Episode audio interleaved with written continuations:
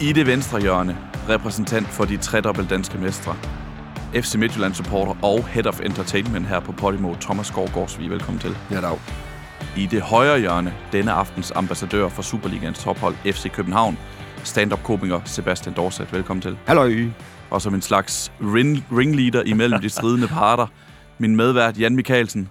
Godt at se dig, Jan. Ja, tak lige mod Sebastian. Mit navn er nemlig Sebastian Stanbury. Velkommen til Allan på Podimo. Vi vender programmet om i dag. Normalt så har vi gæsten, skråstrej gæsterne, til sidst. I dag der begynder vi med dem. For Thomas og Sebastian, I er med, fordi I holder med hver jeres part i den Superliga-topkamp, der er blevet spillet her søndag aften, hvor vi optager.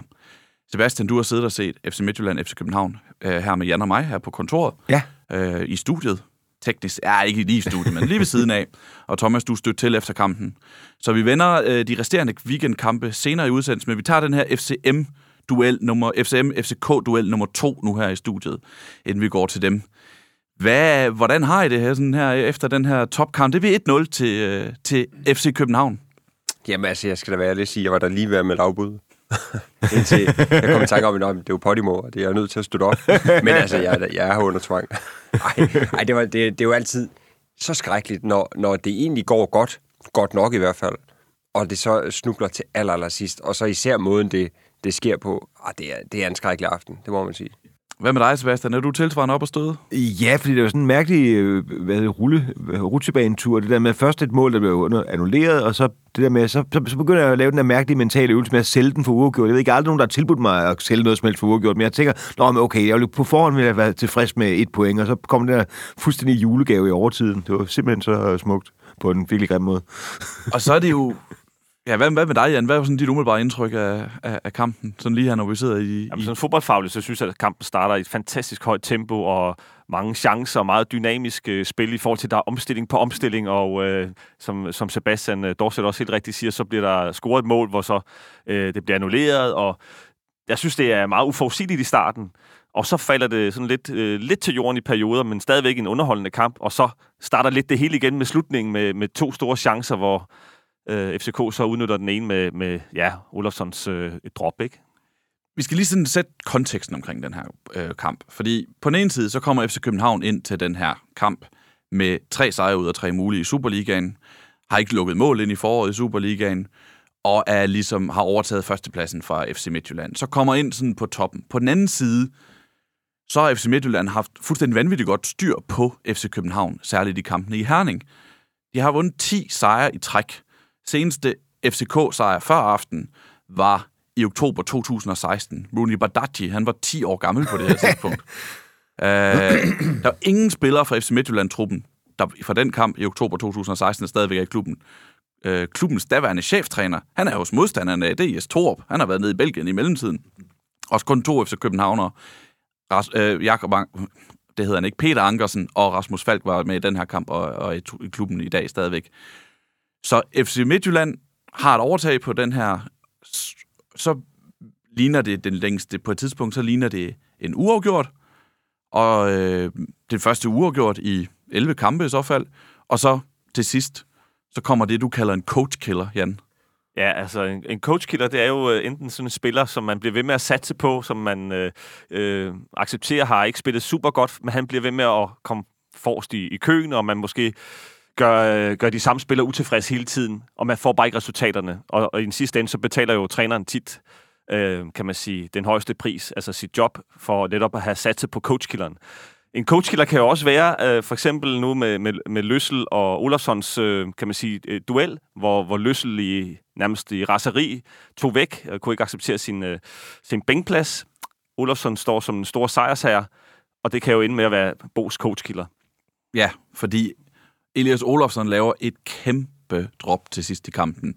Uh, han laver faktisk to målmandsdrop på én gang, hvilket jeg ikke mindes at have set så mange gange før. Hmm. Han laver en dårlig aflevering, som går direkte ud til Isak Bergman Johannesson, der får spillet uh, Bubakar, Babakar, undskyld, som så laver en dårlig afslutning, får den tilbage, hætter, og den Olofsson ser ud som om, han tror, den går forbi mål. Ja. og det gør den ikke. Den går i mål. Og så Nej, han vinder fejlberegner. Det, Ja. det, det, det er et ret stor fejl. Jeg vil sige, at Dors, Dors, hvad er det, jeg melder op før kampen? Jamen, det er faktisk ja, det er det er et studie i din ekspertise, Jan, fordi at du siger som noget af det første, at han er dårlig til at afvikle de her situationer, hvor han skal spille den med fødderne, og der han, han er, træffer dårlige beslutninger i den situation, og det er jo, det er jo faktisk det, der kom til at afgøre kampen med 90 minutter senere. Jeg er så glad for, at øh, du bekræfter trods alt min, min øh, lille ekspertstatus her i Ja, lokalet. det synes jeg, det var meget imponerende. Øh, ja, han er jo notorisk kendt for at være svag med fødderne, og jeg forstår simpelthen ikke, at han kan finde på det. Nu har han jo sparket langt, stort set alle andre afleveringer i, i kampen, og så mangler der 4 sekunder, og så vælger han at spille på tværs. 10 meter er alt for blødt. Altså, det jo frygteligt for ham, og man kan jo se, at han, han var jo nærmest i chok efter kampen. Mm. Altså, de, Erik Shevchenko var den første nede og, og giver ham en knuser og løfter ham op. Det er jo igen st- stærkt lederarbejde af Erik Stærk anfører. virkelig stærkt. Men han var jo helt øh, paralyseret. Altså, der var ingen reaktion nærmest. Han var helt i chok. Og den, øh, den her i, i, i nat, han kommer ikke til at lu- lukke de øjne der. De, de var allerede vidt åbne efter kampen. Ja, forfærdeligt. Thomas, hvordan var det for dig at se det der mål der til sidst, som, som FC Ja, Midtjylland det, er, det, er jo, jamen, det er jo skrækkeligt. Altså, jeg vil så dog sige, og vi skal formentlig snakke lidt FC Midtjylland, FC København øh, om lidt, sådan det der forhold, jeg vil sige, det er jo nogle af de kampe, hvor man som, som fan går ind og ved, at det bliver svært, og det bliver, det bliver også tit et nederlag. Det har det så ikke været på hjemmebane i, i, i lang tid, men, men det er jo sådan nogle kampe, hvor, ja, okay, nogle gange vinder man, nogle gange taber man, så det er lidt mere sådan, okay, end, end at tabe til nogle af de andre hold, vi så også har præsteret at tabe til i løbet af sæsonen. Men derfor er det, det, er jo, det, er jo, det er jo super, super træls. Men man kan så sige at timingen, Thomas, er jo, er, er jo, det er jo en skrækkelig aften. Erik Shevchenko går ud i pausen. Han er sikkert heller ikke med i den næste kamp. Han, han døjer med øh, det, der minder om en, en, en forstrækning, i hvert fald tæt på en, en fibersprængning. Og, øh, og holdet stime er jo bare øh, altså, virkelig, virkelig sløjt. Ikke? Og spillet er jo også jeg synes, de spiller til mere end at tabe i dag. Men stadigvæk mangler man måske at forløse det, det potentiale, der er i truppen. Og det har jo ikke bare været en eller to kampe. Det er jo i lang tid, at man føler, at holdet har svært ved at finde melodien. Og så blive straffet på den her forfærdelige måde i sidste øjeblik. Ja, BS for travlt i morgen. ja, ja, jeg kan i hvert fald ikke sige det. Der skal være arbejdes vældig hårdt mentalt med den her gruppe, ikke? Jo. Det var det, jeg prøvede at sige. Og så er, det jo, så er det jo en kamp, der fuldstændig sådan ændrer narrativet. Altså det er et drop eller en afgørende hændelse, der fuldstændig ændrer narrativet omkring den her kamp. Fordi det har nemlig været en tæt kamp, en lige kamp, og den, kunne, den, den bliver afgjort på en knivsæk. Fordi det er kort inden den her sekvens, der Dennis Vavro forærer FC Midtjylland en kæmpe chance, hvor han forsøger nærmest at lave en tunnel nede på baglinjen eller noget af den stil, smider bolden væk, og det ender med en kæmpe chance til Evander, som så ikke får, får scoret helt inde i det lille felt. Og så er det så i stedet for, på, altså har Midtjylland vundet den der, så er det det her kompleks om, at FC København kan ikke besejre Midtjylland. De har et Midtjylland-kompleks. Øh, nu går de ind i slutspillet, hvor de godt nok måske altså, stadigvæk ligger fint, har en god start på foråret, men har to afgørende kampe mod Midtjylland, og kan de komme ud af dem? Bliver det 0-0, så snakker vi om, hvor lige det er, og sådan noget. Nu bliver det en FCK-sejr, så snakker vi om perfekt start på foråret, fire kampe i træk, ingen mål indkasseret. Øh, det, det, det er vildt, hvordan det bliver afgjort af så små situationer, som måske egentlig ikke reflekterer spillet som helhed. Ja, enig. Det var mesterskabet. Ja, men, med det. altså, det, Tillykke med det, det. det, det tænkte jeg jo, da det kom, men det tør jeg jo ikke tro på nu. Jo, jo, tro på det da. Tro på det. et par gange mere, eller en gang mere i... Meget, meget defensiv Sebastian Dorset, synes jeg. Jamen, meget, jeg, meget jeg, defensiv FCK-fan. Jamen, jeg er altid meget... Altså, jeg, jeg, vil, jeg vil ikke sælge skinnet, før bjørnen er skudt øh, på nogen måde, eller ulven. Altså, så der, er- der er virkelig... Jeg, jeg tør ikke aldrig tro på det, før den er hjemme. Altså, jeg skal nærmest se pokalen i hænderne på, på Og, anføreren. og før der jeg tvivler du stadigvæk lidt. Sådan. Ja, det er sådan lidt... Er det nu den rigtige pokal? Vi har lige haft øh, corona med alle konspirationsteoretikerne, der er piblet frem. Sådan, jeg det kan jo være en falsk pokal, de bare sætter stået smedet ude i metalsløjt. Men nej, men jeg, jeg tror noget mere på det nu, det må man sige. Også fordi det er en mental knæk, både for på målmanden, men også for resten af holdet. Det med altså, at altså, have et point i sækken og kunne sige, okay, nu går vi herfra med status quo, men så pludselig øh, altså i overtiden på den der groteske måde. Og oven i købet kan man sige, det er jo en, øh, en aften, hvor øh, FCK har været i Eindhoven torsdag, og, øh, og haft en rigtig, rigtig hård match. De rammer vel heller ikke topniveau i dag, mange af spillerne. Altså, øh, Mukairo synes jeg spiller en forfærdelig kamp. Rasmus Falk, OK, men Vavro laver også nogle mærkelige ting i dag, og virker måske lidt ufokuseret i, i perioder. Øh, så det var måske også en, en aften, hvis Midtjylland skulle vinde og komme tættere på, øh, på FCK, så skulle det være i dag jo. Gør du der nogen sådan indtryk af, af FC Midtjyllands øh, præstation med det, du nåede at se derhjemme, Thomas? Hvad var sådan Bare sådan overordnet. Men jeg, altså, jeg synes jo egentlig, det jeg, jeg skal jo sige til historien, høre, at jeg har tre børn, og det er lige midt i ulvetiden. Altså, det er jo ligesom På mere end en måde. ulvetid i Herning og ulvetid derhjemme, ikke? Øh, men, men jeg fik set øh, en del af det, heldigvis ikke målet, før jeg kom herind. Men øh, Du er stadig traumatiseret. ja, det er jeg faktisk. Men jeg synes jo egentlig, de har meget godt fat, altså til tider i hvert fald. Det er ikke helt så skidt, som det har været, men det har jo været et, et, et bumpy road de sidste par måneder. Det har jo ikke rigtig været godt i, i lang tid, faktisk. Så jeg ved ikke lige helt, hvad fanden vi skal forvente. Måske skal man bare snart rive den sæson ud af kalenderen, og så komme videre. Og det er, jo, det er jo kedeligt, når vi også har et program her på... øh, Det er vi, selvfølgelig vi skulle gerne have en mesterskabskamp. Hvad, hvad, hvad med dig, Sebastian? Hvad, hvad var dit sådan, FCK-indtryk?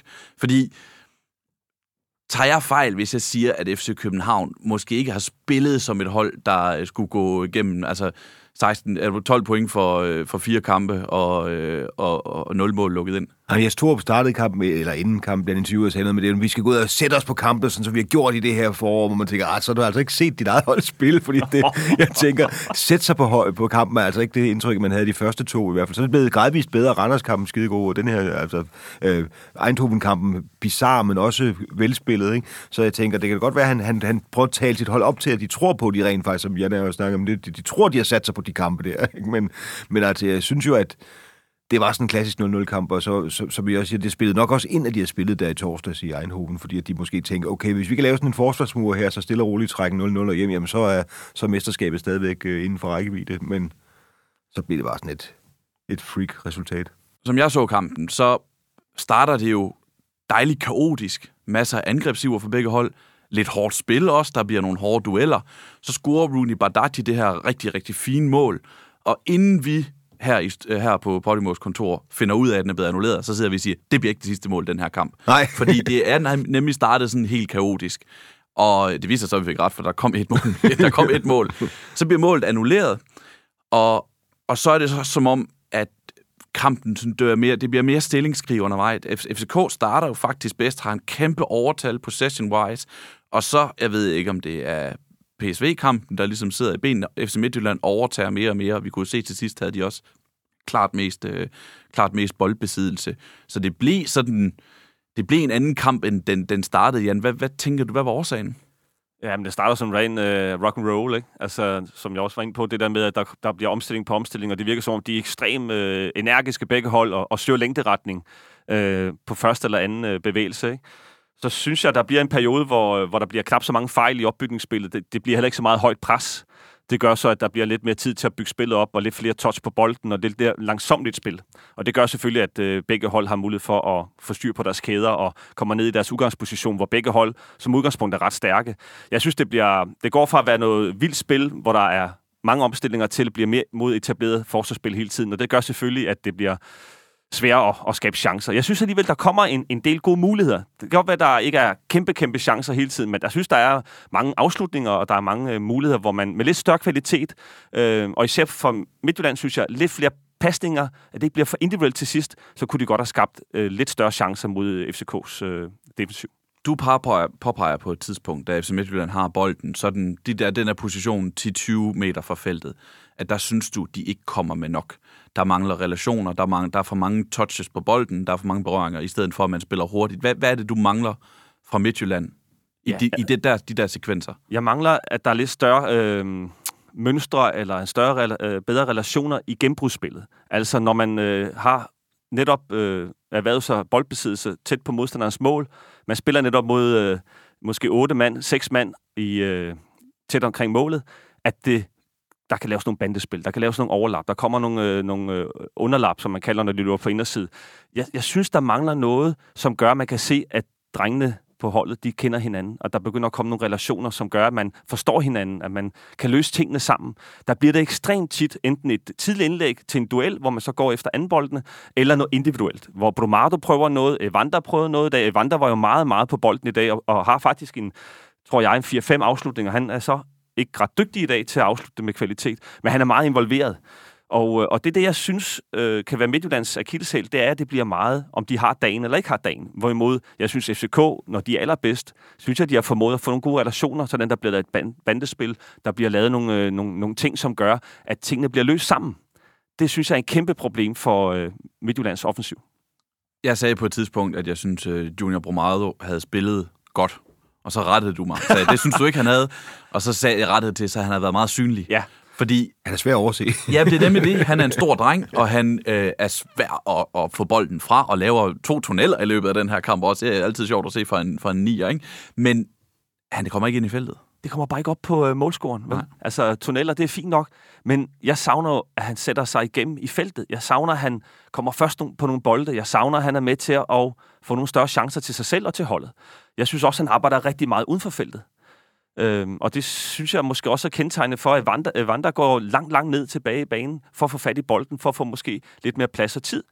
Og det gør bare, at de kommer jo sjældent til, til store chancer i dag, som de tidligere gjorde. Deres standardsituationer er stadigvæk en kæmpe udfordring, at de ikke får ret mange øh, målchancer på det og mål.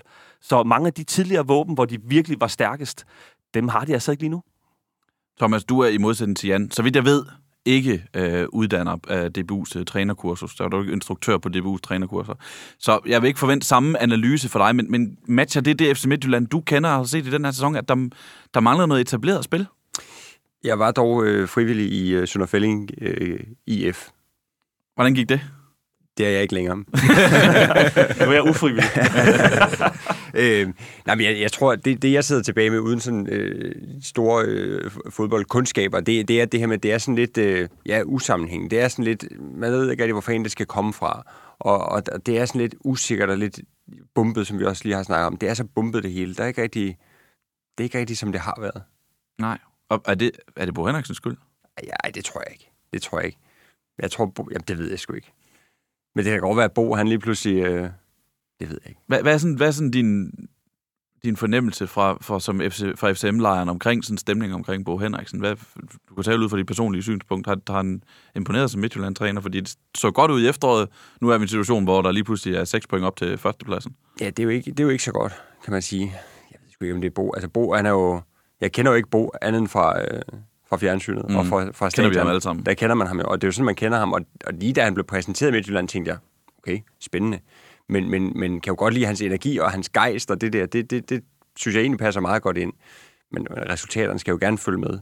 Jeg siger ikke, at, at Bo er på vej ud, men altså, Vi ved ikke, om, han er, om det bliver en coach-killer fra Elias Olofsen. Nej, det, det, det, det, kommer til at lyde, som om vi sidder og spekulerer i en trænerføring. Det gider jeg faktisk ikke. Nej, det synes jeg ikke, vi det- sagde. Jeg, nej, jeg nej, sagde det- bare, nej, nej, vi, prøvede det- at beskrive, det er hvad mig, der lægger op til det, og begrebet det- coachkiller Ja, er. jeg Det er bare, jeg synes ikke, det er, er sjovt lige for, i forhold til Bo lige nu, men, men det er bare begrebet coachkiller. Øh, skal man i hvert fald som træner være, være klar over nogle gange, at man satser tit måske på de samme heste. Øh, det synes jeg nu egentlig ikke, man kan sige om Bo. Jeg synes faktisk, Bo har prøvet, og øh, rent mandskabsmæssigt, han har også sat sidste ud. Øh, noget af det, som jeg måske var lidt kritisk på også i de, i de første par runder i Superligaen, det var jo, at jeg synes, at sidste år i Vander havde svært ved at spille sammen, hvad jeg stadig vil øh, hævde. Øh, I dag synes jeg så, at sidste år kommer ind og giver noget friskhed, og har også nogle, øh, nogle gode produkter, hvor han spiller lidt mere i længderetning. Og hurtigere. Ja, ja lidt hurtigere. Færre berøringer. Ja, og det øh, kan man sige, alt det med, med de mange berøringer, det er jo også noget, Evander øh, desværre gør sig skyldig i. Og når de har de to på banen, så bliver det jo helt sindssygt øh, svært at være hurtig og til at skabe øh, og udnytte den ubalance, der er hos modstandere nogle gange, fordi det går så sindssygt langsomt. Og fordi de søger de samme rum, lader vi mærke til. Lige nøjagtigt. Det var så dejligt, at jeg lige... Øh, ja, øh, Ja, igen, så fik du lige sagt det, Kan og du så- bekræfte det, Dorset, Ja, ja, du fik lige sagt, de søger de samme rum, og så løb de nærmest sammen. øh, Altså, støtte nærmest hinanden. ja, men det, jeg er Men- sikker på, at de har ret. Ja, Ja, men, du har ret. Alle men har det var lige nøjagtigt det. Alle har ret. Alle har ret. øh, der var lige nøjagtigt et, et, øh, et gennembrud i den ene side, venstre side, hvor de begge to vil have den i cutback. Og det er jo klart, hvis alle sammen står uden for feltet og vil have den i cutback, Så er det svært at score. så er det i hvert fald nemt at dække op. Ja. Ikke? Og det er noget af det, jeg føler, de sådan instinktivt vil det samme. De kan det samme. Og jeg synes bare, at det gør tingene rigtig, rigtig svært at løse sammen, når de står i de samme rum. Ja. Så noget af det er jo logisk, ikke? Det er jo nogle af de problemer, som, som Midtjylland ligesom har. Øh, og igen, det, det kunne lige så godt være blevet Midtjylland sejr. Nu sidder vi og snakker om de der ting, som Midtjylland kan gå bedre. Hvad lærer vi om FC København i den her kamp? Det, der fungerer pis godt, det er, når de skifter deres angriber ud. Skal bare skifte dem ud noget tidligere. Jamen, er, er, er det ikke sådan lidt mærkeligt, at hver gang Nikolaj Jørgensen starter ind, så kommer Babacar ind og scorer, og hver gang øh, Babacar starter ind, kommer Nikolaj Jørgensen ind og scorer. Det synes jeg, det skal de holde fast i. Eller også måske lade ham med Karamoko sådan øh, starte ind, og så tage ham ud og sætte begge de andre ind. Så bliver det jo en kæmpe stor, altså stor sejr. Nå, jeg afbryder. Øh, selvfølgelig sagt med smil på læben, men, men du har jo faktisk en pointe i, og som vi også har t- været inde på, øh, Sebastian ikke? Stansbury, at vi har været inde på, at deres bredde er jo enorm. Og det synes jeg også gør sig gældende. De, de har en knaldhård, sindssygt bizarre, er det helt rigtige ord, for jeg, jeg sad jo også i torsdag og tænkte, hvad sker der her? Altså hver gang der er angreb, så er der et mål. Altså jeg taler. Ja. om kampen i Eindhoven. knaldhård kamp. De har rejst. Men jeg ved selv fra min egen krop, fra min egen tid, hvor, hvor hårdt det er at, at komme hjem midt om natten, eller tidligere om morgenen til afsted igen. Ikke rigtig få søvn, ikke rigtig få trænet. Og så står der bare en sindssygt vigtig kamp igen øh, søndag ja. aften. Ikke? Jeg synes, at FCK har fået den base tilbage. De tror på hinanden. De løber for hinanden. Øh, jeg var lidt hård ved Mokairo. Jeg synes ikke, han spiller en ret, ret god kamp. Men han er disciplineret, han løber, han hjælper defensivt, og det synes jeg, man kan sige, de har fået en stabilitet i deres defensiv. Jeg synes, Grabara, han er ikke super i feltet, det indrømmer jeg, men jeg synes, han er delerne med stærk. Og han holder tingene, han giver ikke noget væk, som vi ser den anden målmand gør i dag, og er desværre kampafgørende. Så jeg synes, der er kommet en, øh, en stabilitet ind, en sikkerhed ind, som de ikke havde efteråret. Og den start, de har fået nu, det gør jo også kun, synes jeg, at fundamentet øh, er på plads, og de kan blive bedre og bedre. Og så er det netop interessant med den der bredde, ikke? fordi vi sidder og snakker om, at så kommer Elias Jelert ind i dag, en, en ung spiller, som du godt kan lide, Sebastian, ja, øh, kommer ind og gør det faktisk fint, ikke? det der med, at man kan skifte Peter Ankersen, tidligere dansk landsholdsspiller, ud fire minutter før tid på højre bak, og så sætte en klubspiller fra egen, egen avl ind, og så gør han det faktisk glimrende. Isak Bergman Johannesson, som øh, bliver købt for 30 millioner kroner i sommer, en, en teenager fra, fra Island, har været nede og spille U19-liga fodbold. Det må være en af de dyreste, nok den sammen med Amu i øvrigt, også fra FC København, den dyreste U19-spiller nogensinde i dansk fodbold. Øhm, går direkte ind og starter ned i Eindhoven, scorer, bliver skiftet ind i den her kamp, er afgørende med, i, med til, at FC København vinder for første gang i 2000 og, i, i Herning for første gang siden ja, 2016. så skal du også huske Bøving, ikke? Altså, han, ja. han, er også, han var spillet også i, i torsdags. Altså, jeg synes, øh, Jes Torp har fået noget kritik øh, i efteråret, og, og noget af det har også været berettet. Men jeg synes, han spiller altså med de unge. Jeg synes, FCK er blevet dygtigere til at bringe de unge i spil, end de måske har gjort tidligere, og stadigvæk nu leverer de øh, hvad det, konkurrencedygtige resultater. Så jeg synes, øh, på den måde skal Jes også have et klap på skuldrene, at han, han tør sig at sætte de unge ind, øh, selv i de svære kampe. Ikke? Ja, en presset situation kort før tid, ikke? Og, ja, det synes jeg er med dejligt at se. Er der også nogle pointer fra selve kampen, vi skal have med, inden vi, vi lister en lille smule over i, i FC Midtjylland, FC København som rivalisering, som jeg godt kunne tænke mig at tale om? Altså, jeg, jeg har en enkelt ting til FCK, som jeg er meget overrasket over. Det starter egentlig i torsdags. Og det er samarbejdet mellem Bøjlesen, Vavo og Grabada. Nu har jeg lige rost øh, keeperen, for jeg synes, han er rigtig dygtig øh, med hænderne ind på stregen. Han er ikke så dygtig med fødderne, men der spiller han jo meget mere afklaret, end Olofsson gjorde til sidst i kampen i dag. Men ja, samarbejde, og Eindhoven udnytter, udnytter det jo groft med en masse øh, tidlige indlæg fra forsiden, hvor, øh, hvor Grabata ikke går ud, og Vavro og øh, Bøjlesen slet ikke har styr på hinanden. Og der var altså lidt af det igen i dag. Og det er jeg altså meget overrasket over, fordi hvis det er noget, FCK tidligere har været kendt for, når vi endda roser deres defensiv, så var det deres positionering ved høje indlæg. Øh, der har de haft en masse øh, ser svenske øh, stopper igennem årene, en Gravgård også for eksempel, som har været enormt dygtig til det. Det er jeg lidt bekymret for. Det synes jeg, de skulle have, have styr på. Der var blandt andet en situation, hvor Bøjlesen og Gravater ikke får afklaret, og så Bromado får en situation, som er faktisk hætter en relativt stor chance, at han hætter over mål. Øh, og ja, det følger op på den kamp nede i Eindhoven, hvor det var en, et stort problem. Og det, det er en af de ting, jeg vil sige. Det, det, det er beskæmmende, at det kan være så udtalt, og øh, hvor de så ikke har haft tid til at træne på det siden i torsdags. Øh, det, er der, det er der ingen tvivl om, at det er svært at nå. Men det er i hvert fald noget, jeg synes, man skal være opmærksom på, for ellers vil modstanderne jo også udnytte det øh, på sigt. Ikke? Og FC, der, noget skal de jo forsøge at udnytte for FC København, er nu 5 point foran i, i toppen af Superligaen. Som sagt, jeg kunne godt tænke mig at snakke en lille smule om FC Midtjylland, FC København som rivalisering. Den her duel i Superligaen, som, som årene er gået, er blomstret mere og mere op og er blevet en større og større kamp. Og vi så, vi fik endnu en dramatisk historie her til aften. Thomas, når jeg siger FC København, hvad er så din første sådan umiddelbare association? Så er det, så er det frygtindgydende. Ja. Altså, det er stadig en frygtindgydende modstander. Ja, det er det jo, det kan man se, at det, at det var i dag, men, men generelt er det jo øh, en, en stor kamp med en frygtindgydende modstander, fordi det er aldrig nemt. Jeg tror aldrig, man går ind og tænker, det, det, det går nemt det her. Og, og det tror jeg ikke, man nødvendigvis gør som fan, men der er jo nogen hold nede i bunden, der hvor man tænker, at ja, det går nok. Men, men, men det tænker, tænker jeg aldrig, når, når det er FCK, vi skal møde. Og det siger jo noget om statusen for den der klub, fordi det har jo netop en modstander fra FC Midtjylland indtil i aften, i hvert fald mm. i Herning, mm. ikke med 10 sejre i træk. Og så er det også en modstander, altså helt lavpraktisk, så har jeg jo den øh, store udfordring, at jeg bor øh, på Vesterbro i København, og holder med et hold, altså 300 km væk.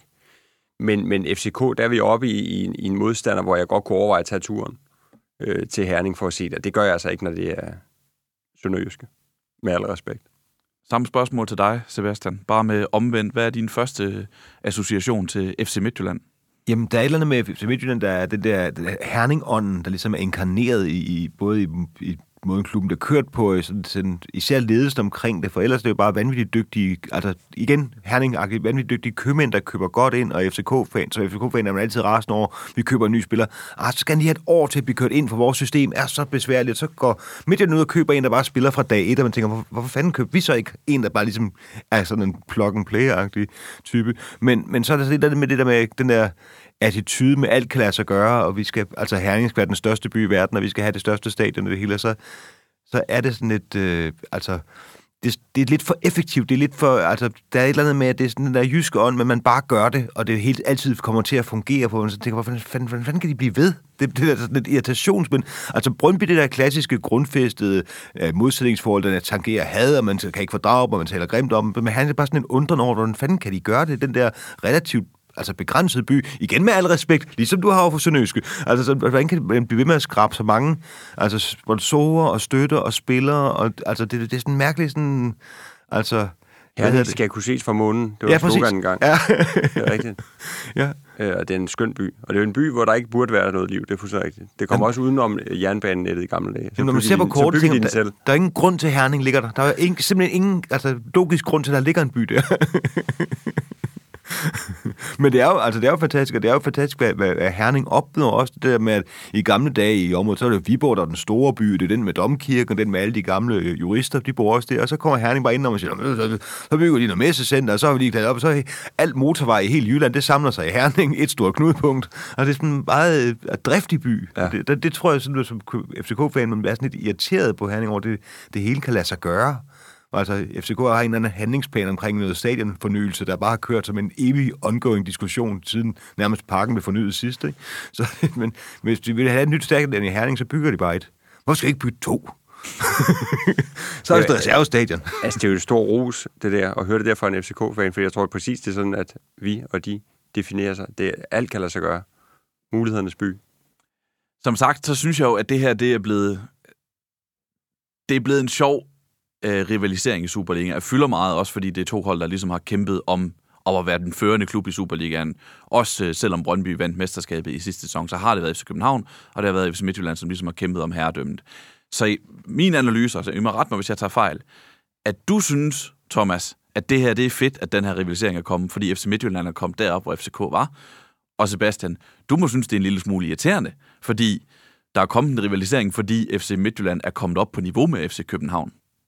Ja, det, det er jo irriterende, men på den anden side er det også bedre for spændingen, for de der år, hvor FCK var virkelig flyvende og vandt mesterskabet, hvor det nærmest var sådan afgjort øh, 5-7 runder før tid, de var også sådan det er en fed følelse at have som fan, at det hele bare er sikkert, men det er også en mærkelig sådan tom en, at du ved, er der ikke nogen, der kommer og udfordrer. Der var et år, hvor FCK-fans begyndte at lave sådan en, en tabel for de andre, altså hvordan ligaen så ud, når FCK ligesom ikke var med, fordi du ved, running up, running, running up tabellen, ikke? Altså fordi det var så suverænt, så det, det, er jo også, det er jo fantastisk at have prøvet, men det er samtidig også, man mangler sådan ligesom fodbold bliver sådan, ja, så skal vi hen og vinde en kamp mere, ikke? Altså, der, i Ståle Solbakkens bedste år, der var det jo altså for suveræn til at være spændende. Også fordi Brøndby havde den der nedtur, der gjorde, at der faktisk ikke var den rivalisering. Sådan, der, man blev lidt overrasket, når man kom i parken til en Brøndby-kamp over, gud ja, de går vildt meget op i det. Nej, var det sødt. Altså, vi havde mere sådan, du ved, nå ja, det er jo endnu et hold, der bare kommer igennem maskinen. Men altså, det, der, der synes jeg, det, det giver noget. Jeg synes, det er også det er vildt fedt at have, hvad vi jo reelt har nu, det her free horse race om mesterskabet. Der er tre hold, der kan gå ind og vinde det. Det, det synes jeg giver noget helt ekstra. Og det gør, det mere, det gør Superligaen meget mere spændende. Hvad med dig, Thomas? Kan, kan du lide de her kampe? Kan du lide, når der er en kamp, hvor man er nervøs for, om FC Midtjylland vinder, i stedet for, som du siger, de nemme kampe i anførselstegn? Altså, lige nu er jeg nervøs for alle kampe, men, altså, men det, er jo, det, det, det er jo for fedt. Altså, det er for fedt at, at være nået et sted, hvor, hvor der altså, hvor, hvor man ikke bliver hadet, fordi man er en bunderøv, men fordi man er en bunderøv, der er god til at spille fodbold. altså, fordi i starten var vi jo sådan lidt nogen, øh, man, man så lidt ned på, og de kom med traktor, og det var sjovt at, at gøre grin med bunderøven, ikke? Men, men, øh, men nu er det sjovt, fordi at der rent faktisk er spænding om kampen, så, så selvfølgelig elsker jeg de her kampe med FCK.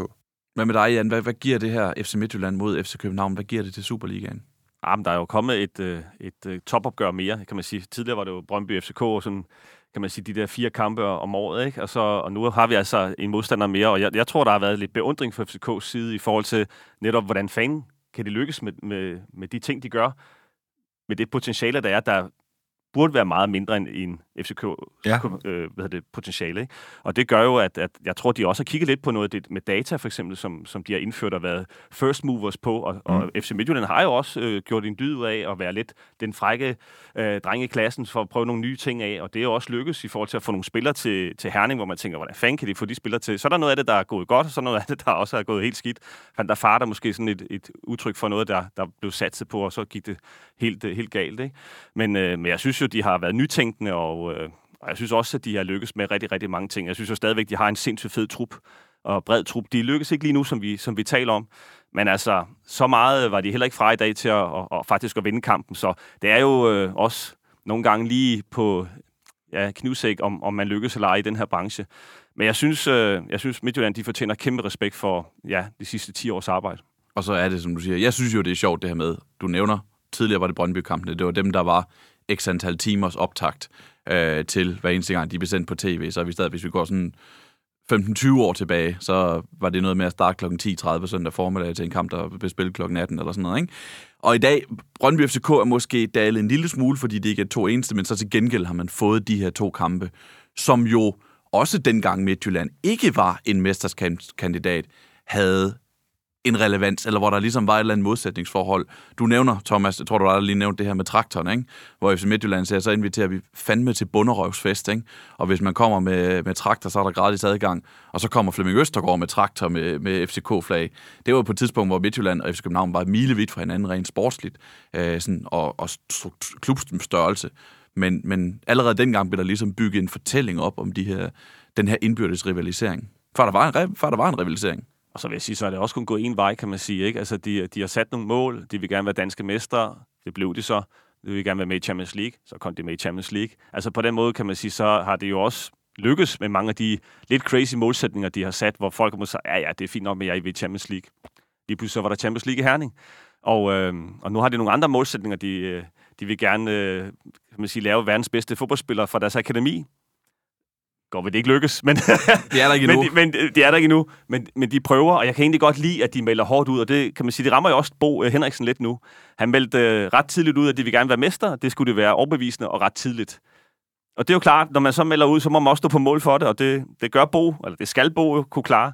Men, øh, men det kan jeg egentlig godt lide, at FC Midtjylland, de har lidt den friskhed og frækhed, som man måske har manglet en gang imellem for FCK, ikke? Helt enig med, jer. jeg synes at faktisk også, man har også manglet det for alle andre klubber i ligaen, fordi altså FCK melder ud hver år, deres mål er at blive danske mestre, så, og Midtjylland er begyndt at gøre noget, der minder om det, og så så bliver jeg så træt af at se et hold, der vinder mesterskabet, og så står deres øh, træner nu. Det, ah, vi går efter en plads i top 6. Altså, det skal, hvordan kan man sige det som forsvarende mester? Det er jo simpelthen så sølle, ikke? Altså, der synes jeg, der må en anden- Det er som du siger, sætte sig frem og, og, og så tage tæskene, hvis det ikke lykkes. Det er jo, det er jo sådan, man bliver bedre, ikke? Jo, for det vil jeg sige, det skal Bo altså også have. Jeg synes også, han står forrest, og Erik Shevchenko, som vi også har, har rost lidt, altså de, de kommer til interviewene, der er ikke noget med at gemme sig, og de, de accepterer også, at, at tingene ikke går så godt øh, lige for tiden, og det, det har jeg altså kæmpe respekt for. Man, man kommer, og man stiller sig op, og man øh, er klar til at modtage nogle tæsk, og man indrømmer jo også, at der er nogle ting, der skal blive bedre. Thomas, havde du forventet, at FC Midtjylland skulle have så meget ros her i studiet efter en kamp, hvor de har tabt 1-0 på et kæmpe målmandsdrop? Jamen, jeg havde håbet. men, men nej, altså, som vi også har snakket om i dag, det var jo ikke helt skidt, og det er jo klart, hvis de havde vundet, så havde det været en helt anden snak, vi havde i dag, og en helt anden humør, jeg havde været i. Men altså, det, det er jo ikke så langt væk. Det er bare fordi sådan en, en kamp som i dag er jo så... Der er så frygtelig mange point på spil, ikke? Nu giver dig muligheden for at komme lidt bedre humør. Kan du sådan, hvis du kigger tilbage på historien, er der så nogle særlige sådan FCK Midtjylland øjeblikke, du husker øh, særligt positivt? Mm. Jeg husker, hvad fanden, det var en gang her i parken, hvor... Øh, hvad fanden var det? 4-0 eller en helt vild kamp? Var det, var det ikke 4-0? 5-1. Der var en Var det fem- 5-1-kamp. Var det 5-1? Ja, Ja, det er 5-1, i- ja, det er rigtigt. I De foråret 5-1. 2014. der, der var jeg inde at se, og det var... Altså, jeg tror, jeg var inde med nogle FCK-venner, som jeg også har. Øh, Som du havde. som jeg havde, ja, præcis. øhm, og ligesom, fordi at, at FCK er så frygtindgydende, så tror jeg også bare, at de havde tænkt, at vi tager ham jyden med, og det, det bliver en walkover. Og så vandt vi 5-1. Det var en magisk aften. Det var sådan, som jeg husker, det var sådan lidt et...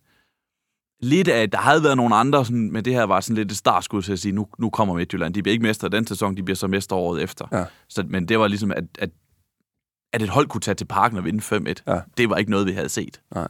før. Og så var, der, var det i coronasæsonen, der var også en kamp, hvor vi nærmest afgør mesterskabet mod Ja. FCK i, i Herning. Ja. øh, som jo selvfølgelig også var en helt vild aften. øh, som også, var det 4, 4 eller andet, 4-2, 4, det var også en, Ja, en det var, det var en, en, En En stor stor sejr. første kampe. Det var, Nej, det her var med, det her var med Ståle som træner øh, i sommeren 2020, ja, Ja, hvor, præcis. hvor FC Midtjylland sagde, at de havde ikke planlagt, det lignede faktisk, faktisk dårligt, de havde ikke planlagt guldfest. Men jeg vil sige, det var meget hurtigt, man fik den scene og, og et DJ-pult ind på banen efter ja, kampen. De har altid en DJ-puls stående. Ja, det er der altid. og jeg tænker også, at Tor, en af Jes Tors første kampe, der blev de også pulveriseret over. Ja. Da han kommer med FCK-holdet. De, Ja, hvor han de prøver at lægge de taktikken om. Smadret fuldstændig, ja. ikke? Altså, Nej, det kan jeg godt huske, hvor han siger. der har faktisk været nogle af de der nedslagninger. Mm. Og, øh, og det er også det, jeg savner lidt. Øh, den energi, at de bare trumlede de andre hold over med dødbolde, med det direkte spil. Nu, nu synes jeg også, at det er blevet sådan lidt med mange touch og alt det. Altså, jeg savner lidt af det direkte spil. Jeg savner lidt, at de kommer bare og smadrer folk, og kommer med den der kæmpe fysik. Ja. Og Brumado ikke går ned i banen, men han er i feltet, hvor han skal smadre folk. Uden det potentiale, der er fysisk på holdet, så må de jo spille efter det. Så nu er det ikke noget, de prøver at kombinere sig igennem, hvis det er nogle andre styrker, de har. Og der synes jeg, de har sat sig mellem to stole lige for øjeblikket. Øh, Sebastian, Thomas han har givet dig det danske mesterskab, FC København det danske Det er meget, mesterskab. meget Stort, stort generøst, tillykke. jeg. Ja. Hvordan, hvordan, hvordan, øh, hvordan ser du guldkampen resten af, resten af foråret? Jeg synes, at det er jo lidt mærkeligt at sige det, for jeg tror, vi kommer til, vi sidder og undervurderer Brøndby lidt ved at gøre det til det der opgør mellem FCK og FCM, fordi jeg tror, at Brøndby, de kan lidt lukrere på det, ikke? Altså sådan helt stille og roligt sætte en stime sammen. Nu taber de sig point i dag, ikke? Og som I skal snakke om senere, men, men, men, men altså, de ligger sådan lidt i det skjulte og kører lidt for godt, og det gør mig jo som FCK-fan yderst utryg. Men, men ellers så synes jeg bare, det er spændende det med, at normalt kan det være lidt, som at man ser et runde, der, der, der de kampe der er, og en af dem er som FCK, en af dem er FC Midtjylland, og de spillede, så man ligeglad med resten. Pludselig skal man til at følge med i nogle lidt flere, fordi der kommer de der, øh, ja, der er pludselig flere spændende kampe hver runde for, for en FCK-fan, så det synes jeg var bare dejligt. Men det var egentlig også det, de lukrerede på lidt sidste år. Ikke? Det var, de kommer lidt snigende, og så er den der sindssyge kamp på Aarhus Stadion, hvor de får en mand vist ud og alligevel klarer den. Og Ja. lige pludselig så, så Ja. har de muligheden, og Ja, så præcis. lykkes de på hjemmebane i den sidste runde. Ikke? Præcis. Og hvis de gør det igen i år, er det jo lidt crazy. Ikke? Jeg, jeg tror, det, det bliver meget vanskeligere, fordi FCK er, er en anden forfatning og startet på en helt anden måde nu. Ja. Ikke? Og som du Men- sagde, har en bredere trup. Ja, og har en bredere trup, synes jeg, hvor Brøndby måske øh, ja, ikke er blevet bedre i hvert fald. Det er sådan status quo, ikke? Og så fik den der Brøndby, sindssyge Brøndby-kamp i Aarhus den betydning, den gjorde, fordi FC København havde slået FC Midtjylland dagen for inden i parken, og derfor åbnede et hul for, at Brøndby kunne overtage, Yes, overtage førstepladsen.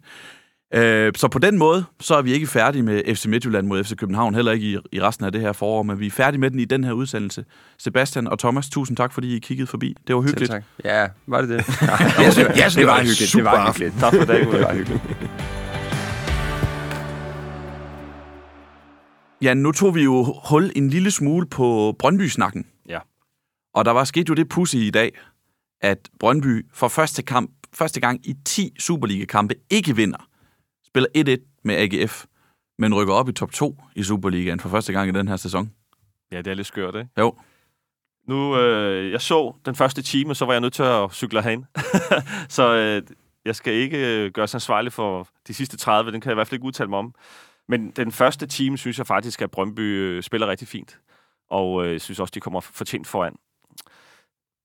Jeg synes, at AGF har, har svært ved at sætte tingene sammen. Jeg var faktisk i Aarhus i, øh, i sidste uge, og i stedet for at være med her i Allan, desværre. Øh, og jeg så AGF spille live, og jeg, jeg synes, de har nogle udfordringer lige nu med at sætte tingene sammen relationelt. Øhm, jeg kan godt forstå, at han bytter lidt rundt, David, på nogle af tingene, især på det offensive. Øh, prøver Jack Wilshere i dag. Hvad var det indtryk af ham? Ja, jeg synes, spillet går lidt forbi ham. Man kan godt se, at han er ny og ikke rigtig er integreret. Øhm, jeg, jeg synes også, de spiller for meget over ham, hvor han, øh, når han søger bolden. Men, men jeg synes også, at det er en spiller, som har svært lige nu ved at, øh, at, at sætte sit aftryk. Men man kan jo se, at han er dygtig med, med sit venstreben. Han er ekstrem venstreben. Det var helt sildt. Ja, vi så dem træne også i AGF øh, i sidste uge der. Det er helt vildt, hvor, hvor lidt han bruger højre ben. Han, han skubber nærmest sin hofte helt over mod højre, når han skal spille, for at undgå at bruge det højre ben. Det var, det var faktisk overraskende, hvor, hvor, hvor etbenet han var. Men, men bortset fra det, så, øh, så synes jeg at selvfølgelig, at det AGF-hold øh, tilkæmper sig et point. Og det er jo point, de har, de har brug for, også rent moralsk, for, for at komme lidt på fod igen. Fodbold er en mærkelig sport. Det tror jeg, vi kommer til at sige mange gange i den her podcast. Men AGF, du så dem selv, taber 3-2 til FC Nordsjælland, der ikke har vundet i måneder og er der måneder. Fortjent. Fortjent taber de. Ja. Hvorefter de så tager til Brøndby og får 1-1 mod det mest formstærke hold i ligaen, både på den her side og, og, og før vinterpausen. Ja, det er underligt, og det... øh, bekræfter jo også, at det er tætte kampe i Superligaen. Der er måske lige FCK lige nu, som, øh, som har det ekstra gear og en, og en trup, som vi også har talt om, øh, som gør, at de, når de skifter ud, så bliver det ikke overhovedet dårligere. Tværtimod, så har de måske nogle, nogle spillere på bænken, der kan komme og give noget friskhed og samme kvalitet. Øh, jeg synes nu, at AGF har et godt hold, men det, som jeg man måske med rette kan, kan kritisere holdet for, det er, at jeg synes, at de øh, ikke bruger hinandens styrker, og jeg synes, det bliver meget individuelt. Øh, og der synes jeg ikke, spillerne er dygtige nok individuelt til at kunne gøre en afgørende forskel mod topholdene. Og, øh, og det koster selvfølgelig AGF, kan man sige, på sigt i hele sæsonen, at de ligger nu uden for top 6. Øh, jeg synes egentlig, de burde have, have et hold, der, der kunne ligge i top 6. Ja, de er ikke i top 6. De kan ikke nå det længere. Det, øh, top 6 er faktisk øh, hugget i sten. Det synes jeg også er, er lidt interessant. Det, det er første gang, det er sket, men det vender vi tilbage til. Øh, og jeg skal først sige, at vi havde sindssygt god behandling. Jeg var deroppe med DBU's trænerudviklingsteam, og vi havde en fantastisk behandling fra AGF og øh, min gamle assistent øh, Martin Blok, så vi havde det, vi havde det fantastisk. Som du jeg kender kan godt forstå, fra, Hvad siger du? som du kender fra U-landsholdet. Ja, så kender for uh, ulandsholdet. som er 17. udviklings... Uh, Head of coaching. Head of, Ja. head of coaching, FC uh, AGF, undskyld. Men jeg kan godt forstå, at de gerne vil have et nyt stadion. Det er 10.000 mennesker til øh, den kamp, du, du netop omtaler mod FC Nordsjælland. Jeg kunne slet ikke mærke dem. 10.000 mennesker. Det, det satte tingene lidt perspektiv for mig. Det er lang tid siden. Øh, jeg tror faktisk ikke, jeg har været på Aarhus Stadion og set en kamp live, siden jeg selv har spillet på Aarhus Stadion. Og jeg vil sige, jeg kan godt forstå, at de gerne vil have nyt stadion, så, så det ønsker jeg dem tillykke med, at det er blevet gentrumfet. Men, øh, men AGF-holdet og, og Aarhus publikum fortjener et hold i top 6. Jeg havde egentlig tænkt, at vi kunne, vi kunne tale en lille smule om FC, eller undskyld, AGF's defensiv, fordi den har, altså, det her, hvis vi kender noget, David Nielsen kender for noget, så er det et fast udtryk, og en solid defensiv har også været et varemærke for AGF i nogle sæsoner. Og så ser vi den her sæson, øh, særligt starten på det her forår, hvor Vejle, Sønderjyske, FC Nordsjælland har lavet mål nærmest efter behag, hvorefter de så tager til Brøndby og spiller i dag. Så en snak om AGF's krise, defensiv krise, er ikke helt lige så relevant. Hvad, hvad så du sådan... Du siger, du mangler noget i, i, det, i, det, i et spillet, men defensivt var det vel okay i dag? Det var okay. Altså, hvis jeg siger, målet bliver jo, bliver jo givet væk af Havsner, han laver en kæmpe, kæmpe fejl. Ikke? Ja. Øh, godt opspiller Brøndby, vil jeg sige, hvor de øh, netop øh, bruger de forskellige rum og de forskellige modsatrettede bevægelser, som gør, at de får en, en retvendt spiller i, øh, i, øh, i mellemrummet. Og så kommer der et dybt løb, som, øh, som de spiller flot, men stadigvæk en, en stor positionsfejl fra, fra Havsner. Øhm, Jamen, de var lidt ramt. Altså, hvis vi tager fat i den, den kamp, jeg så live der i Aarhus, så, så, så laver Jesper Hansen jo et, øh, et, et groft drop. Lidt eller det, vi så i Sønderjyske med, med Lawrence, øh, hvor vi hvor man må sige, vi har næsten ikke set noget lignende, og så kommer Jesper øh, Hansen og laver noget, der minder om det. Og så kom der et næsten endnu større drop i dag, fordi der var to drop i samme sekvens, så det har ikke været noget godt målmandsfor i Superligaen. Det har det faktisk ikke. Det skal vi måske have som et tema næste Ja. gang igen og holde øje med det. Altså, er målmandsniveauet faldet betragteligt, eller er det fordi, vi lige er i gang, og de ikke har fundet deres rytme? Jeg har svært ved at komme med et, et endeligt svar på det, men hold op, der bliver der lavet mange store fejl. Også Brunst i, i Vejlemålet laver jo også nogle mærkelige ting i dag. Ikke? Så det er, det er ikke et tilfælde. Det er stort set over hele linjen. Nej, der er mange ting, jeg ligesom bider, med, der bider mærke i med det der, fordi der er de helt åbenlyse fejl. Så har vi set, som vi også har talt om her i det her program, det her med, der er mange målmænd, der er udfordret i øh, indlæg, at de, de fylder ikke nok ud i feltet. Og så har vi også set nogen, der har lavet fejl. Der bliver mere og mere fokus på spillet med bolden, som for keeperne, de skal nærmest op og være sådan en, en, en ekstra stopper, men vi ser rigtig mange lave fejl med det, og så ser vi også nogen, som slet ikke spiller nok med fødderne, som bare hammer den langt hver eneste gang, i stedet for at sætte den, øh, den nemme bold ud Ja. til, til stopperne. Der er meget at tage fat i med målmændene. Jeg synes faktisk, det, er- det er sindssygt spændende, det med målmandens rolle, hvordan den har udviklet sig, og alle de krav, der er til at, at være en keeper på topniveau. Det, øh, men i hvert fald masser af fejl, må vi konkludere. Og der er Jesper Hansen så også desværre bidraget både nede i Sønderjyske øh, og, og hjemme mod FCN. Og det er klart, at Jesper, synes jeg, øh, tidligere i hvert fald har været en rigtig, rigtig stærk keeper, og han har også været medvirkende til, at AGF har kunne klare sig godt i defensiven også. Men det er rigtigt, defensiven i AGF har været øh, Davids varemærke. Jeg vil så sige, de har skulle været nødt til at angribe, fordi de har været nødt til at jagte top 6, og derfor har de også spillet meget mere åbent. Det sagde David faktisk også til os, da vi var deroppe. Han holdt et lille foredrag. Og de har været nødt til at åbne, og kampene blev mere vilde. Og man kan også sige, hvis de spiller med for eksempel Thorstadsson på den ene kant, og Bundo på den anden kant, hvis de skal være øh, bare i nærheden og vise deres spidskompetencer, så er det også vigtigt, at de ikke ligger for meget som højre bak. Det var jeg jo for eksempel lidt kritisk på over for Vejle, i forhold til, hvordan de brugte deres bedste spillere. Der synes jeg jo så, at de prøver at være, lave et kantpres, de prøver at mere fremadrettet forsvarsspil. Og det gør selvfølgelig, at øh, især de måske lidt høje, tunge stopper bliver lidt mere udfordret, fordi de skal dække et større bagrum. Og, øh, og det er klart, det, det giver lidt større risici i forhold til, at man øh, måske bliver taget på fart og så videre. Ikke? Og det har kostet lidt for, øh, for AGF her i, i starten af året. Lad os lige bruge bare lige et par minutter på Anis Binslemane, som var noget nær banens bedste i dag i Brøndby, som både du og jeg var, var imponeret af. Lækker spiller. Ja, virkelig lækker spiller, og en, en god udvikling, synes jeg. En opmuntrende udvikling for ham, fordi han kommer til Brøndby fra AB, og øh, kommer nærmest direkte, altså i foråret 2020, går direkte ind på holdet, mm. ryger så faktisk decideret ud af ja, holdet i sidste sæson, har kun på det her danske mesterhold fire kampe fra start øh, i sidste, hele sidste sæson i Superligaen. I den her sæson har spillet 19 ud af 21 kampe fra start, og begynder virkelig at sætte sit præg med de der ting, han kan, og, og formår ligesom at... Han er jo ikke en hurtig spiller, men han har en teknik og en, også en, en, en sige, gennembrudstyrke, som, som gør, at han, øh, han virkelig begynder at ligne en Superliga-profil. Altså, jeg, jeg vil sige, at det var et øh, rigtig godt køb, da de købte ham i forhold til potentialet, synes jeg er meget, meget stort. At han får så mange kampe i, i starten, øh, det var lidt overraskende. Så er det måske heller ikke øh, mindre overraskende, eller undskyld, øh, mindre normalt, at han får et lille øh, nedtur. Og øh, jeg vil også sige, at Brøndbyholdet har også været stærkt besat på, på midtbanen i, i, i mange sæsoner. Nu er der måske blevet ryddet lidt mere ud, og han er blevet lidt mere moden. Øh, jeg er helt enig i de ting, du, du nævner om ham. Han er ekstremt dygtig på bolden, øh, god vision, og så har han altså også noget frækhed i sit spil. Han tør tage nogle chancer, og så hans blik for hans medspillere er, er ret, ret stærkt. Så jeg synes, det var godt set at, at få ham fra, fra AB, modne ham lidt, og nu synes jeg, at han er klar til at, øh, at tage det større skridt og meget større ansvar på Brøndby-holdet også. Han var en spiller, jeg har, jeg har interview, jeg interviewet ham i, øh, i sommer, før starten på den her sæson, hvor han sagde det her med, at han fik nemlig det her dyk, som ung spiller ofte får, men han vidste, det ville komme. Han var forberedt på, at det kunne komme. Så det med, at han fik det her dyk rent spillemæssigt, det slog ham ikke ud. Det var ikke sådan, at han fik yderligere dyk af, fordi han blev bange for, at han lige pludselig rører hold og måske ikke præsterede så godt. Han vidste godt, det var en mulighed, når han kom som ung spiller, at det ikke ville bare være all rise. Så det synes jeg var interessant, at han ligesom selv havde forberedt sig på de der ting, og, øh, og ligesom arbejdet ud fra det. Ja, og så tror jeg også, der har været godt øh, arbejde for trænerteamet derude i forhold til at, at mental coach og hvad der nu ellers er. Der er jo mange mennesker omkring, øh, omkring øh, spillerne øh, den dag i dag, så jeg tror, der har været et godt støtteapparat derude til netop at, øh, at sikre sig, at han ikke gik helt ned med fladet, men, øh, men forstod, hvad han skulle arbejde med, og så har, synes jeg også, han øh, har været igennem en, en god udvikling. Og jeg synes virkelig, at han er en spændende spiller. Virkelig, virkelig dygtig på bolden, og, og som sagt, hans blik for spillet, det er, det er topklasse. Lad os gå videre til FC Nordsjælland mod Sønderjyske. Den blev spillet fredag aften i Farum. Det blev 1-1. Jeg var i Farum og se den kamp. Det var koldt, kan jeg sige. Der stod, jeg sad over på langsiden. Der stod der er altid koldt. Jamen det, ja, I Farum Park, og, og her, jeg kunne se det, jeg kom ind. Jeg havde en billet over på langsiden, og jeg kunne bare se, at jeg ville få vinden lige i hovedet hele kampen. Det er for så vidt ligegyldigt, øh, hvordan jeg havde det, og hvordan jeg havde det på tribunen i Farum. Du sendte en sms til mig efter kampen, hvor du siger, jeg synes, vi har fundet den ene nedrykker med det her ja. resultat. Hvorfor det? Hvorfor nu?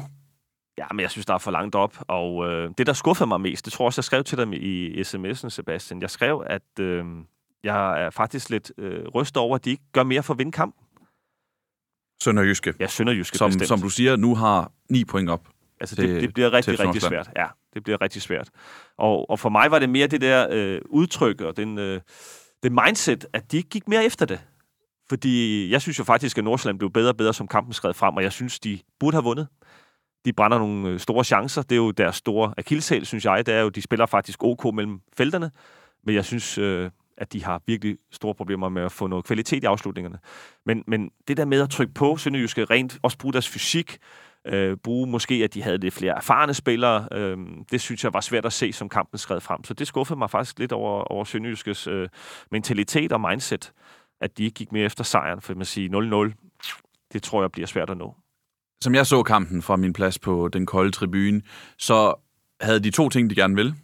Og den ene var dødboldene, og vi så det fra kampen start. Altså, da, Sønderjyske fik det her tidligt, meget, meget, meget tidligt kamp, der var et dårligt nok spillet minut, et indkast langt op på øh, Sønderjy, øh, Nordsjællands banehalvdel, og Magdal Hente, straks kalder han hele holdet frem. Og det ender så også med at give et hjørnspark, som Duplex Chamber han scorer på. Og dem havde de jo flere i løbet af kampen, hvor Chamber kunne faktisk have scoret flere gange, havde et par, par gode forsøg på, på, på dødbolde. Det var tydeligt, at hver eneste gang, der bare var et indkast, et hjørnspark, så rykker vi det hele frem. Ikke? Det, var deres, det var den ene af de ting, de gik efter. Hvilket også gav mål. Det giver god mening. Og så bed jeg mærke, som jeg synes var sjovt. Øhm, det her med, at de pressede meget højt, når Andreas Hansen, FC Nordsjællands keeper, havde bolden. Ikke når stopperne havde bolden. Dem, de fik lov at stå og trille lidt. Men når Andreas Hansen han skulle tage målspark, så gik de meget højt op på ham. Og det er måske derfor, jeg ikke skal være elitesportsmand. Jeg sad og blev sådan helt nervøs på, på hans på hans vegne. vegne, ja. Ja, fordi han dropper også i, far, han, drop, han dropper i, i Aarhus I den grad. i den der kamp, fordi han ikke får, han får lavet en forkert berøring. Et dygtig målmand med, med, med fødderne, jo, Andreas Hansen. Øhm, øhm, Men, men han tager også mange chancer, ikke? Altså, Jo. han spiller med stort, øh, Og det skal han. store risici. det skal han i det system. det, jeg vil så sige til dig øh, fra den kamp der fra Aarhus, det var jo, at der var 10.000 mennesker, der hver gang han havde bolden, efter han havde lavet den der store fejl, der var efter ham og, uh, og altså, og der var han altså iskold. Så der sad jeg faktisk og fik respekt for, for den unge mand, at han var lige så fræk i sit øh, benarbejde med, øh, med, ja, med bolden, som han var før sin fejl. Og det kræver alligevel lidt, øh, lidt store nosser, ikke? at han øh, kunne, kunne, kan man sige, se bort fra det. Det, det var netop det, jeg tænkte på, fordi jeg sad og var nervøs på hans vegne. Ja. Både over det der med, at han har lige dummet sig, men også det der med, at han må stå der og tænke, når Sønderjyske, som ikke går højt, som ikke går højt på, på stopperne, går højt på ham, så må han sidde og tænke, de har udset mig som et mål. Ja. Hvor, hvor, du har været elitesportsmand, jeg har ikke. Hvordan er det, når man finder ud af, at Gud, modstanderen, modstanderen ser mig som noget, de ligesom kan slå til at angribe på en eller anden måde? Ja, jeg, jeg tænker, at man skal omfavne det. Forstået på den måde, nu skal jeg sat med vise dem så, ikke? Og det synes jeg også, Hansen han gør. Altså, jeg synes, han, han siger, kom så, nu skal jeg vise, at jeg godt kan. Det var en enlig svale. Og det lykkes han faktisk okay med. Men selvfølgelig er der også nogen, der knækker på det. Altså, hvor man siger, okay, det var, det var for meget. Jeg blev udfordret, og det, det kunne jeg simpelthen ikke håndtere. Jeg synes så, han klarede det godt, øh, specielt i Aarhus med, med 10.000 mennesker, som man sang skulle høre lige nøjagtigt, når han havde bolden. Der, der, var, der kunne man faktisk godt høre det, også fordi det var, øh, ja, det var så tydeligt, at, at de gik efter ham hele tiden. Ikke? Øh, Viborg Vejle blev 2-0 her den her søndag eftermiddag. Det var faktisk en lidt pudsig situation, hvor det var ligaens dårligste hjemmehold, der møder ligaens dårligste udhold. Viborg er ligaens dårligste hjemmehold, og Vejle er det dårligste udhold. Vi fik svaret på, hvad der sker, når en kraft, der er let at stoppe, møder et objekt, der er nemt at flytte. Og det blev så, at Viborg vandt den her kamp 2-0. Og jeg, jeg så den her kamp.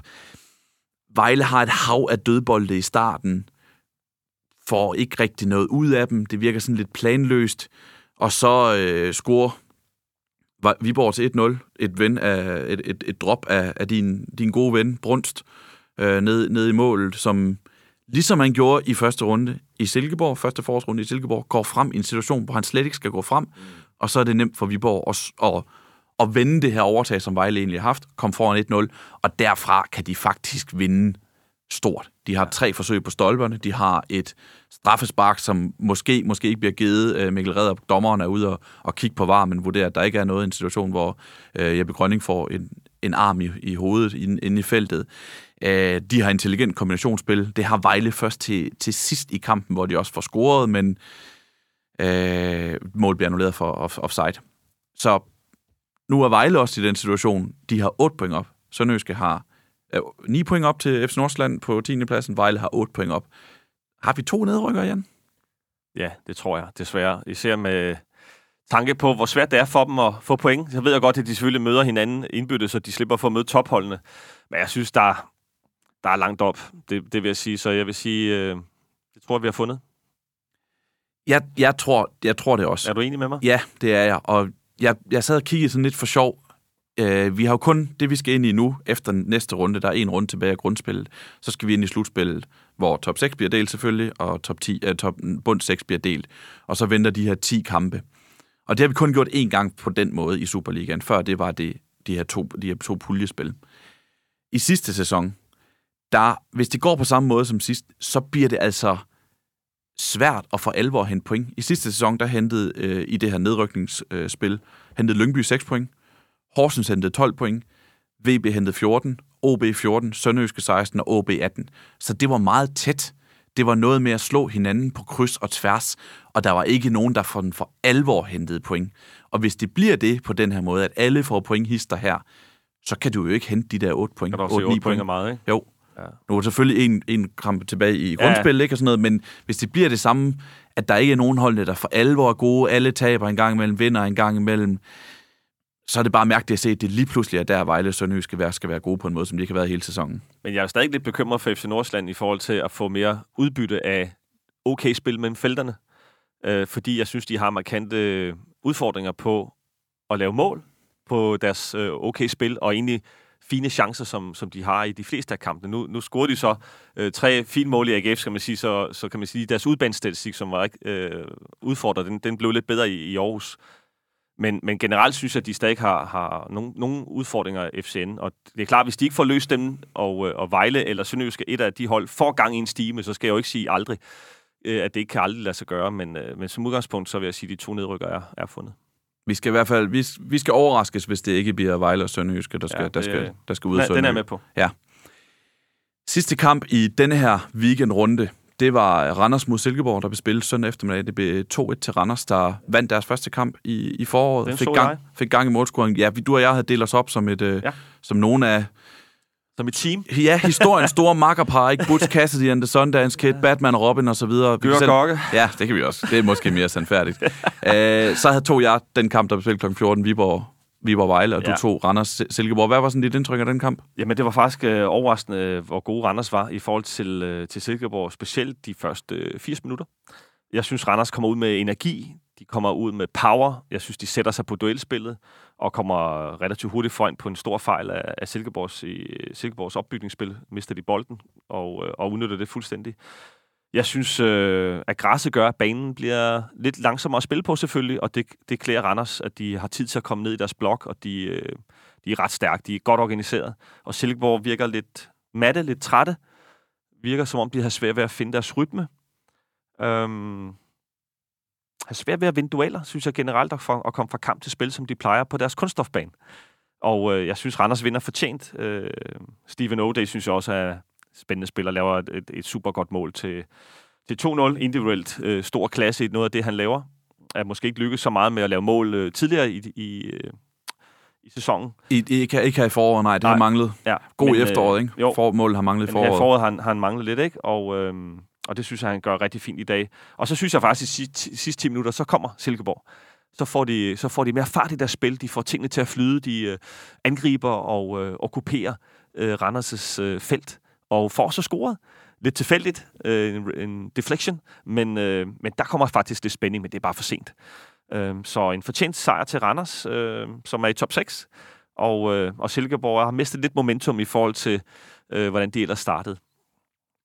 Det har nemlig startet rigtig godt i foråret, og så det her lidt held, uheld, uh, uheldige nederlag til Brøndby, hvor de sagtens skulle have fået noget fra, både et, et point og en sejr, og så Enig. nu nederlag. Men de er nemlig i top 6. Det er Randers også. Det er AB også. Det er Brøndby, FC Midtjylland og FC København. Og det ligger fast. Og det synes jeg er lidt sjovt, fordi i den her nye struktur, en af de ting, der ligesom har været gavnligt rent underholdningsmæssigt i den her struktur, det har været, at vi har haft den her 22. spillerunde. Tidligere var det 26. spillerunde, da der var 14 hold i ligaen, hvor de spiller på samme tidspunkt, hvor vi får, ligesom i gamle dage med Ja, radiosporten og sådan, ikke? og tv, og vi kan følge med hister her, eller, og, og der er det ene og det andet, og hvem kommer med i de her. Så er man med. Så er man ikke med. Så er man Præcis. inde, så er man ude. Ikke? Mega fedt. Og nu er den her bare en helt almindelig runde, hvor de spiller på samme tidspunkt. Fordi det er den første gang, vi i øh, perioden med slutspil, som startede i 16-17 sæson, hvor alt er afgjort i grundspillet Ja. inden sidste runde. Der er ikke nogen hold fra bund 6, der kan overhale og komme op i top 6, og der er ikke de her to puljer, som vi havde tidligere, hvor det kan være en fordel at ende på den ene eller den anden position. Så det er bare en helt almindelig kamp om point. Så er der nogle tv-penge og sådan noget, som, som der er værd at tage med. Men det er lidt... Det er jo både sportens uforudsigelighed, der gør, at man kan ikke planlægge underholdning, men det er også en lille smule ærgerligt, at den her, som er virkelig tidligere har været givet en masse drama og, og fed spænding, det er bare ligegyldigt. Ja, det er lidt ærgerligt, fordi der, der er noget momentum der, som, øh, som man kommer til at miste, ikke? i forhold til seerne og, og hele oplevelsen på stadion selvfølgelig også. Netop, som jeg sagde, det der med, at så er der nogle hold, der er lykkes, og så er de så måske ikke lykkes alligevel. Og det der med, at, øh, at det, tingene kan skifte så ekstremt hurtigt. Ikke? mm. Så det må vi øh, det må være til gode. Ja, det må vi, og der kommer heldigvis et rigtig fedt slutspil, både i mesterskabsslutspil, hvor vi skal have afgjort medaljer og mesterskaber, og vi skal have fundet ud af, om du og jeg har ret i vores forudsigelse om, at Vejle og Sønderjyske er på vej ned i den næstbedste række. Det må vi håbe, når vi har været så skråsikre, som vi har været i dag. Det er heller ikke, det er heller ikke verdens mest sådan voldsomme påstand. Vi har ikke været sådan, altså Nostradamus-agtige ved at sige, at de hold, der har 8, henholdsvis 8 og 9 point op til stregen, de kommer til at rykke ned. Men, Ja, øhm, god odds. Ja, det har vi. Og uanset, at der ikke er noget spænding i sådan slutspil spænding, spænding i næste runde, så kommer vi til at være tilbage, Allan, i næste uge. Tak til vores gæster, Thomas Skov og Sebastian Dorset. Tak til dig, Jan. Det var hyggeligt, at du ville snakke fodbold med mig her søndag aften. Ja, tak. Tak til dig, der lyttede med. Vi høres ved.